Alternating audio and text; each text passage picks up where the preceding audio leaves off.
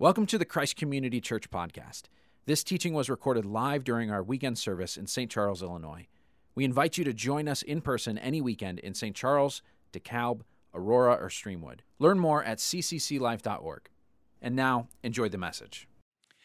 Well, back in the, in the 1500s, a British scholar and Christian leader by the name of William Tyndale set out to translate the Bible from its original Hebrew and Greek into English. Now, at the time, the, uh, the only Bibles available to people were in Latin. It was a thousand year old translation into the Latin, and nobody could read Latin. So Tyndale had this vision of people getting to know God through the reading of his word in their own heart language. Unfortunately, he ran into a major uh, roadblock along the way of doing his translation work. The church leaders, corrupt church leaders at the time, didn't want people reading the Bible for themselves, didn't want people thinking for themselves. And so the translation of the Bible was outlawed. You could be killed for translating the Bible. But that didn't stop Mr. Tyndale. He just moved to Germany, went into hiding, and continued with his translation work. But when he was finished with it, he faced another major roadblock. How would he pay for the publication of this Bible? How would he pay for its distribution? Well, enter a businessman by the name of Humphrey Monmouth. Humphrey Monmouth heard about Tyndale's translation and he met up with him and he said, I am a cloth uh, merchant who lives in London, but I would love to help pay for your Bibles. And that's exactly what he did. He paid for the printing of 3,000 Bibles and then he smuggled them on the ships that he used for trading to places far and wide. Uh, now, Mr. Tyndale was eventually caught and they strangled him to death and then they burned him at the stake. How about that? They wanted to make sure he was dead, dead, dead. And Monmouth they threw into the Tower of London. But fortunately, he was released a year later. So the question is was his financial investment worth it? Was it worth it? Well, we know from history, first of all, that thousands of people came into a saving relationship with Jesus thanks to that English translation that Monmouth paid for. We, we also know that this translation, as historians say, lit the fuse for what's become known as the Reformation. And we also know that the King of England, two years after Tyndale's death, ordered that an English Bible be placed in every church in the country. So, yeah, you could say that Mr. Monmouth left his mark, left his mark not only on the world in which he lived, but left his mark on the eternal destinies of people. He left his mark on eternity. So, welcome to the fifth, the final installment in a series that we've been calling That's Gonna Leave a Mark. We've been talking about the impact that Jesus wants his followers to have on their world. We've talked about the impact we could have on our own character, on our culture, on our church, on our families. And today, our topic is how to leave a mark on our eternity. So Humphrey Monmouth left such a mark by making a generous financial investment in some Bibles. Interestingly, Jesus often taught about the connection between what we do with our money and the reward that we can expect in God's kingdom. And Jesus warned his followers against spending all their money on things that are here today and gone tomorrow. Jesus urged them in the words of Matthew 6, verse 20. He said, Store up for yourselves treasures in heaven. Store up for yourselves treasures in heaven. We recited that in our worship today, where moths and vermin do not destroy, where thieves do not break in and steal. Store up for yourselves treasures in heaven. That's one of the primary ways in which we live, leave a mark on our eternity. And Jesus taught a number of, of parables, short stories, that explain how to invest money for eternal rewards. In fact, it's estimated that a third of Jesus' 30 some parables deal with the topic of money or material possessions. So, this is a big deal in Jesus' teaching. We're going to take a look at one of those parables today. It's found in Matthew 25. So, if you brought a Bible, I hope you did turn with me to Matthew 25. There are four main lessons we're going to draw from this par- parable today, and I'm going to put each one of them in the form of a question. And I want you to ask each question of yourself. Because your answer, listen, your answers to these four questions will reveal how much of a mark you are currently leaving on your eternity. So here's question number one What do you believe about the master's money? What do you believe about the master's money? Now let's start the parable. It's verse 14 of Matthew 25. Jesus says, Again, it'll be like a man going on a journey who called his servants and entrusted his wealth entrusted his wealth to them. To one, he gave five bags of gold, to another, two bags, to another, one bag, each according to his ability. And then he went on his journey. This is the word of the Lord. Thanks be to God. So, this is a parable about money about bags of gold. But we need to ask the question right from the get go whose money are we talking about? You know, were, were the three servants in this story dealing with their own money? What do you say? No. Look at verse 14 again. The master called these three dudes together and entrusted his wealth to them. If you got a Bible and a pen, underline his wealth. The story that follows is about what each of these guys did with the master's money. So the Bible's absolutely clear about this. Friends, every dollar in our possession has come from God and belongs to God. Everything we have belongs to God. God's the owner of it all. Psalm 24, verse 1 The earth is the Lord's and everything, everything in it. First Chronicles 29, verses 12 and 14, King David's prayer to God. He says, Wealth and honor come from you, everything comes from you. 1 Corinthians 4, verse 7, the Apostle Paul writes, What do you have that you didn't receive? And if you did not receive it, why do you boast as though you did not? So the money in Jesus' parable was the master's money. Yes, he entrusted it to his three servants, but the money didn't belong to them, the money belonged to him. And that raises the question for every one of us what do you believe about your money? What do you, what do you believe? About, do you see it as God's money? And so he's to have a primary uh, say in how it's used, or do you see it as your money, which you are free to do with as you please. I want you to imagine something here, okay? Imagine that you're looking for a new car and you tell me about it, and I say, Well, you know, I know a number of car dealers, so let me work out a deal for you. Okay, if you'll just tell me what kind of car you want and you'll give me the money, I'll, you know, I'll work out the deal. And so that's what you do. You tell me what car you want, you give me some cash. I go look, and two days later, I show up in your driveway with a brand new car. Now, unfortunately, it's not the car you wanted. But I say to you, I said, you know, I couldn't find a car like that. But guess what? I, I, was able to use your money to buy this red Jeep Wrangler, which I've always wanted for myself. Now, are you good with that? Are, are you cool with me deciding what to do with your money? I don't think so. Okay, what about the master's money? Does it belong to God? And so, does He have the primary say in how you use it, how you spend it, what's invested in His kingdom's work? Or are you free to do with it as you please? You know, I heard the story this last week about a couple at Christ Community Church who made a decision that underscores the fact that they are fully committed to their money being the master's money.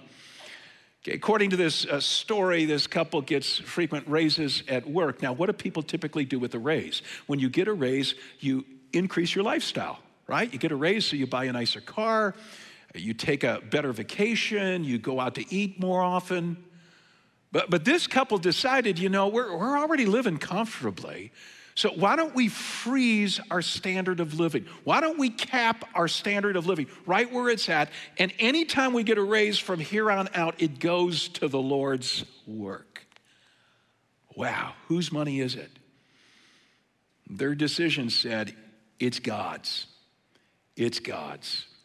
Question number two What are you investing for the master's benefit? What are you investing for the master's benefit? Back to Jesus' parable, Matthew 25, drop down to verse 16. The man who had received five bags of gold went at once and put his money to work. Put his money to work and gained five bags more. So also the one with two bags of gold gained two more. But the man who had received one bag went off, dug a hole in the ground, and hid his master's money. Please notice again whose money is it? He hid his master's money. The master had given it to him, but he knew it was the master's money. After a long time, the master of those servants returned and settled accounts with them. The man who had received five bags of gold brought the other five. Master, he said, You entrusted me with five bags of gold. See, I've gained five more. Here you go. His master replied, Well done, good and faithful servant. You've been faithful with a few things. I will put you in charge of many things. Come and share your master's happiness. The man with two bags of gold also came. Master, he said, You entrusted me with two bags of gold. See, I have gained two more. His master replied, Well done, good and faithful servant. You've been faithful with a few things. I'll put you in charge of many things. Come and share your master's happiness. Now, there's one special phrase I want to underscore here. It's in verse 16. Again, if you're an underliner or circler, you know, get your pen out. The first guy received five bags of the master's gold, and he put his money to work. You see that phrase? The servant put his master's money to work. For whose benefit? For his own benefit? Now, no, he was trying to turn a profit for, for the master's sake. And when the master returned from his journey, the servant said, look at what I've gained for you. In the same way, our master, the Lord Jesus Christ, he's gone on a long journey. You know, he's currently seated at the right hand of God the Father in heaven, but one day, Scripture says, he's going to return.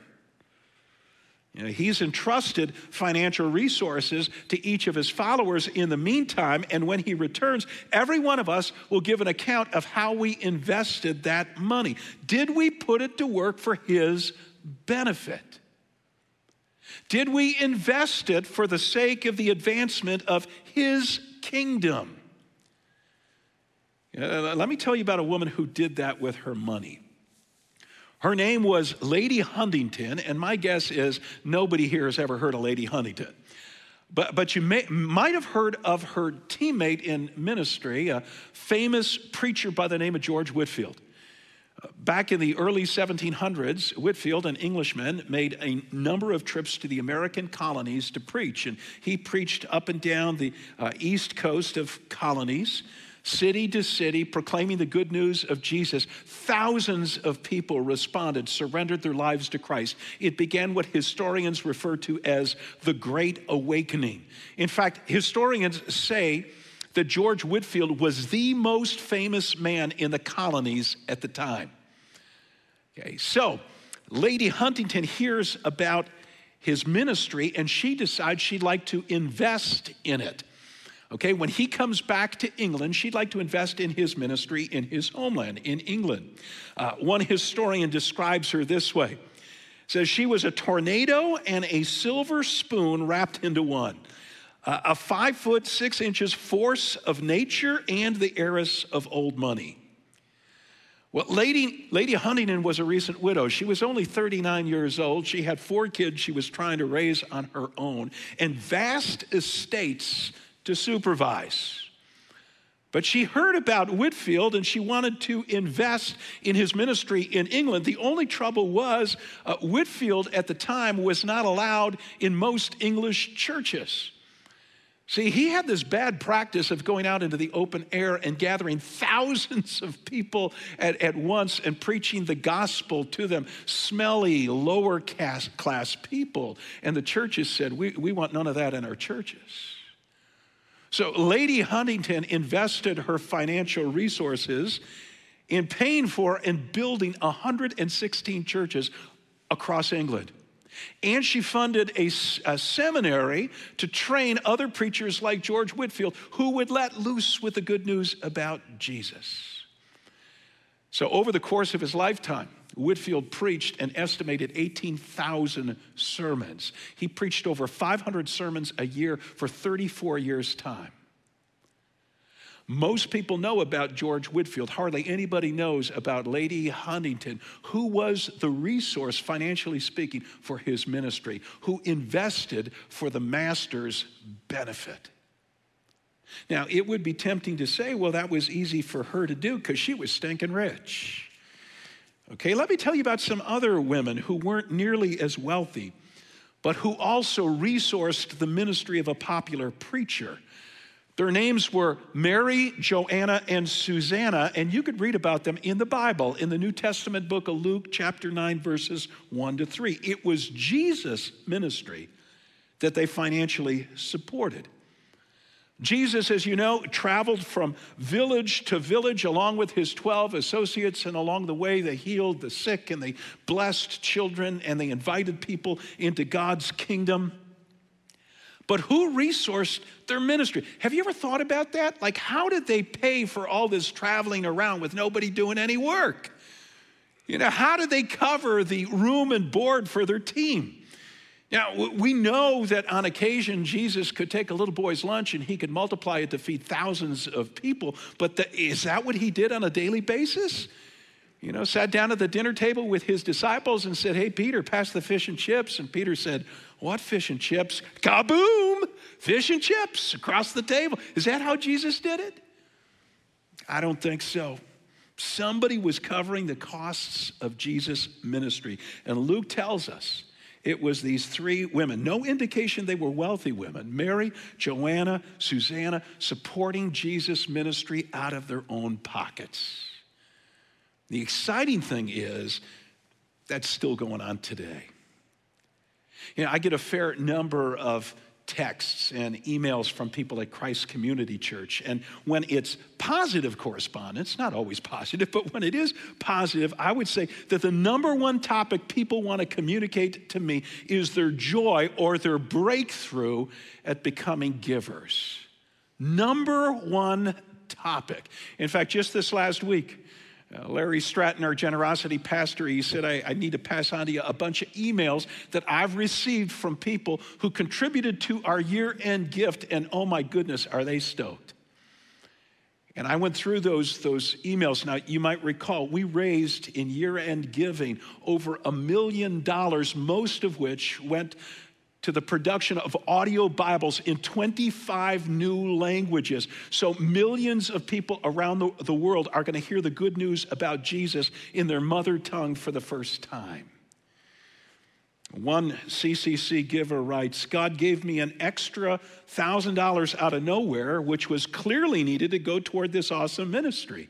No questions asked, big smile included. I'm so grateful that the leaders in our church find truly worthy causes for me to give to. I know that it will go to where it's supposed to go. Oh, praise God. I read that and I thought, how many of us would conclude if we got a $1,000 windfall unexpectedly? Oh, I know what this is for. You know, this is for the Lord's work. You know, this is for that year end project we're doing. How many of us are doing that with our regular paycheck? You know, the Bible teaches that, that minimally, minimally, the first 10% of our income, it's called a tithe, should be invested in the Lord's work, starting with our local church so, how are you doing in that regard? Are you investing for the master's benefit? That's question number two. Are you investing for the master's benefit? If you looked at your checkbook ledger, if you looked at your you know, financial statement, are you investing for the master's benefit? Question number three. What can you expect by way of the master's reward? What can you expect by way of the master's reward? Okay, back to Jesus' parable in Matthew 25. When I read, read the last part to you, uh, did you notice how the master rewarded the financial stewardship of the first two servants? What does he say to them? He says the same thing to servant number one and servant number two. It's in verse 21 and then again in verse 23. So let me read verse 21. His master replied, Well done, good and faithful servant. You've been faithful with a few things. I will put you in charge of many things. Come and share your master's happiness. Now, in that verse, I see a couple of rewards that the master passed on to these faithful stewards. The stewards, the servants who had invested their, their, their financial resources for the master's benefit. Okay, he offers them increased responsibility in the future and a share in the master's happiness. In those same two rewards, Jesus is offering faithful stewards today, Christ followers who know where to put their money.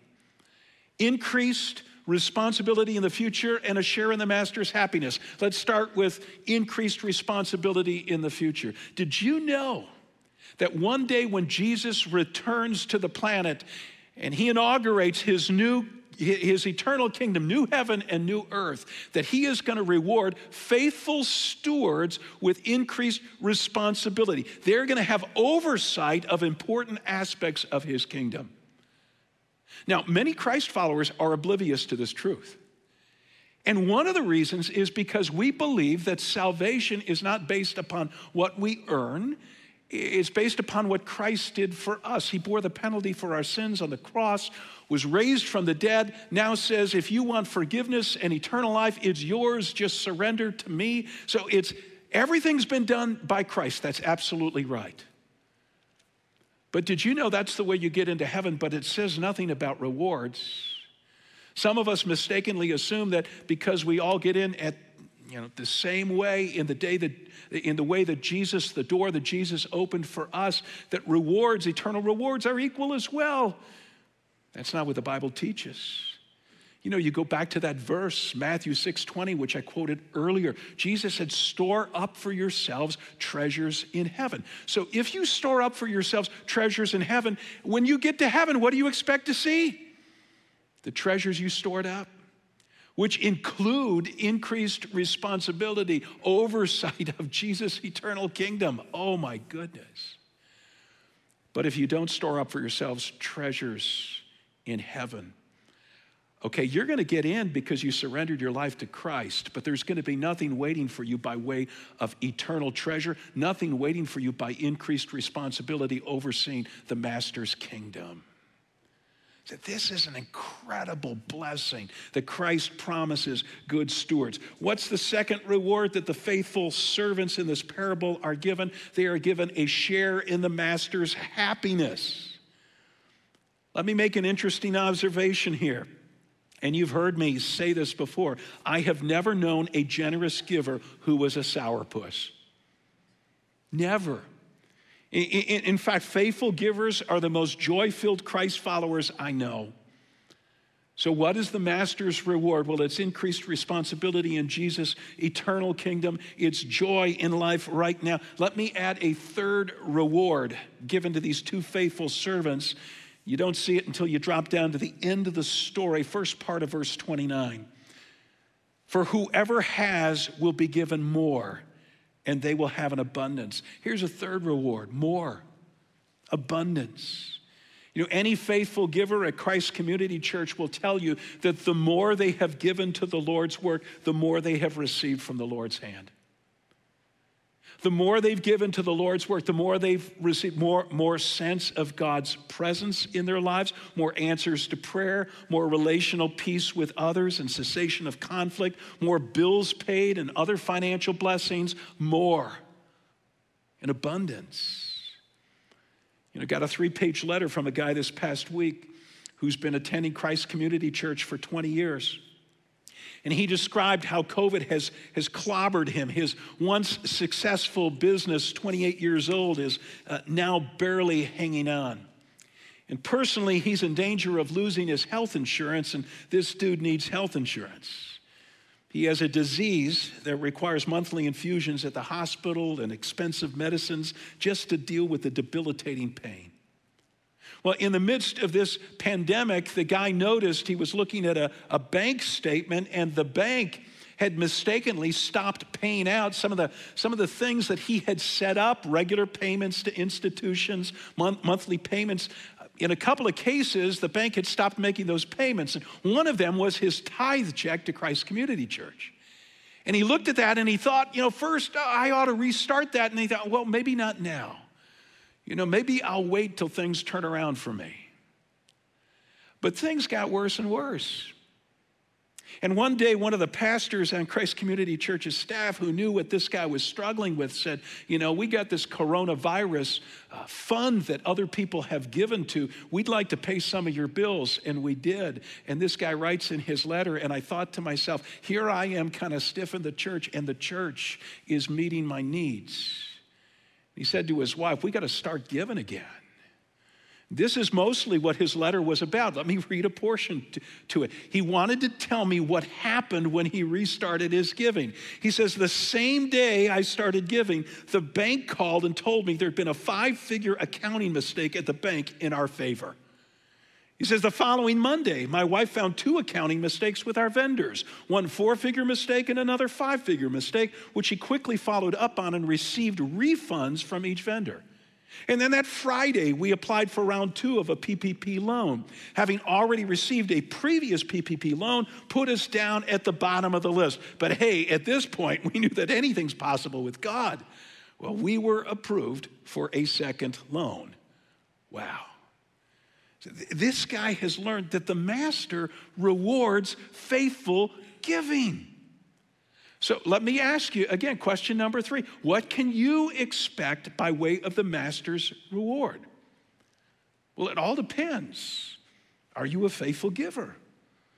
You know, are you aiming at this tithe amount? Are you giving from each paycheck? Are you giving from bonuses and birthday gifts? Are, are, you, are you giving in your will and your trust in the future? Is it earmarked for the Lord's work?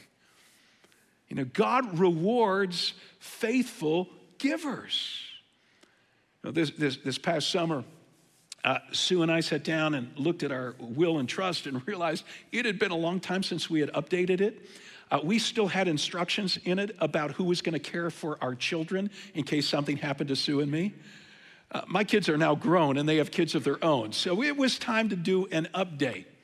So we did an update and we made sure the Christ Community Church and other uh, Christian ministries that we love are going to be blessed by, by our financial stewardship in the future. And I'm not saying this to brag, I'm saying it to say, hey, guess what, friends? I fully anticipate the Master's reward. This is going to be a blessing for me. What can you expect by way of the Master's reward? By the way, uh, we're doing an estate planning uh, workshop. It's next Saturday, the 13th. It's available online as well as in person. And so if, if you have no idea what's in your will, your trust, or you know what your estate looks like in, in the future, uh, please understand we don't do stuff like this to get something from you. We do it to get something for you. We believe 100% in the master's reward. That's what we want for you. Question number four What is your view of the master's character? What is your view of the master's character? Now, one last time, we got to go back to the parable in Matthew 25 because we got to find out what happened to the third dude, right? The guy who dug a hole and put his bag of gold, gold in the hole. Verse 24. Then the man who had received one bag of gold came. Master, he said, I knew that you are a hard man harvesting where you've not sown, gathering where you've not scattered seed. So I was afraid and went out and hid your gold in the ground. See, here's what belongs to you. How did the master respond to that? Uh, first of all, the master rebukes the guy sternly, uses some really strong language, and, and then he takes his bag of gold and he gives it to another one of the faithful servants. And then finally, he throws the guy out into the darkness, the, the text says, where there is weeping and gnashing of teeth. This does not sound good. So, why? Why, why did this servant not do what the other two servants had done? And the answer is because he had a twisted view of the master's character. What did he say to the master? He said, I knew you're a hard guy. Now, you could just imagine the other two servants, they're standing there shaking their heads, going, Where did you get that idea? Because that was not their picture of the master. He was a generous master. He was a master who promised reward for their faithful stewardship. What is this hard guy stuff? So, what's our takeaway here? You know, our takeaway, friends, is that our view of the master's character is going to be impacted by the way in which we give. You know, occasionally I'll hear people say, well, you know, I can't do the tithe thing because if I did the tithe thing, I might not be able to pay my bills. And I want to say, really? So, what's your view of God's character? If I obey God, I'm going to be destitute. really? So, if you do what God says to do with your money, He's not going to meet your needs. See how this works? Our view of the master's character is going to determine how we give. Listen to what someone wrote in an email to me last week. Many years ago, my wife and I made the decision to start to tithe. It was scary to do. It is. It was scary to do. But all I can say is that it was one of the best decisions we've ever made. God has taken that first step of obedience and has blessed us more blessed us more than we could ever say. That's a guy who knows God's true character. You know, another objection I sometimes pick up from non givers, and they don't say it like this but, but I know it's behind their lack of giving. If, if I give away big chunks of my income, I mean, even if I could pay my bills, if I give away 10% of my income, I won't be able to do some of the things I enjoy doing, like eating out and taking nice vacations and sending my kids to private school and having a, a gym membership or a golf club membership. So, what you're saying is what? God's a spoil sport. You know, he doesn't want me to be happy because if I give him the money he's asking for, I won't be able to afford the things that give me joy. Wow, is that your view of God's character? He's a cosmic killjoy, just looking for a way to rain on your parade?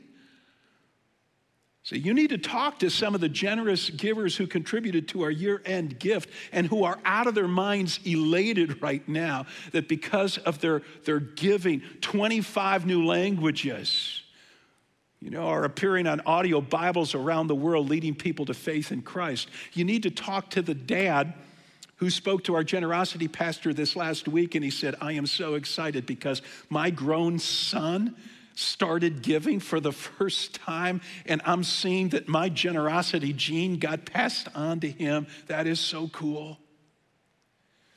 You need to talk to the young couple who wrote to say that when COVID hit, they decided to increase their giving. See, when COVID hit, a lot of people said, Whoa, whoa, you know, this is a good time to hoard, this is a good time to store up. But they, they wanted to increase their giving to ensure that the church would be well resourced. And since that time, according to their email, the wife's business has grown, and she got a promotion, and her husband received a Christmas bonus, and they gave him a company car, and several other gifts rolled in. And so their email concludes with the words thanking the Lord for how generous, how generous he's been to us over and over again. So, what is your view of the master's character? It's reflected in how you give. You know, that third guy who was thrown out into the darkness, okay, the reason he was thrown out is he didn't have a relationship, not a true relationship with the master. He didn't know the master for who he was. And our gifts will reveal whether or not we know the Master and what we know about him, what we know about his character. It's going to be reflected in how we give. In just a few moments, we're going to take part in communion, which is a reminder that Jesus, though rich, became poor for our sakes in order that we could become, we who were poor, spiritually speaking, could become rich. He's given us everything. As we bow, let's bow our heads in God's presence. Let me just walk through those four questions again to give you an opportunity in your own heart and mind to answer them. Question number one is What do you believe about the master's money? Okay, do you believe it's his money and you need to do with it what he's asked you to do, or are you uh, treating it as your money to do with as you please? If it's the latter, I think you need to repent of that now. Come before God and say, God, I'm sorry. You know, I've, I've been ripping you off here, and it's your money. Question number two What are you currently investing for the master's benefit? Okay, can, can you look at the way your money is spent and say, yeah, I'm investing in my local church, I'm investing in this ministry or that, I'm coming alongside of the poor, I'm, I'm investing for the master's benefit? If not, can you say right now, God, would you help me get started? I, I, I want to start investing in things that are going to last forever. Question number three What can you expect by way of the master's reward? Can you expect increased responsibility in Jesus' eternal kingdom? Can, can you expect joy right now, happiness, a share in the Master's happiness? You, you know, if not, tell God, God, motivate me to get started this week. And then, what is your view of the Master's character? Do you see him as, as one who has been incredibly generous with you, giving his own son? Is that what your giving says? that that's how you see the master's character? Are you fearful? Do you know that the master can be trusted? Lord God, I pray that you'd help us apply what we've learned from your, your holy word today. We pray in Jesus' name. Amen.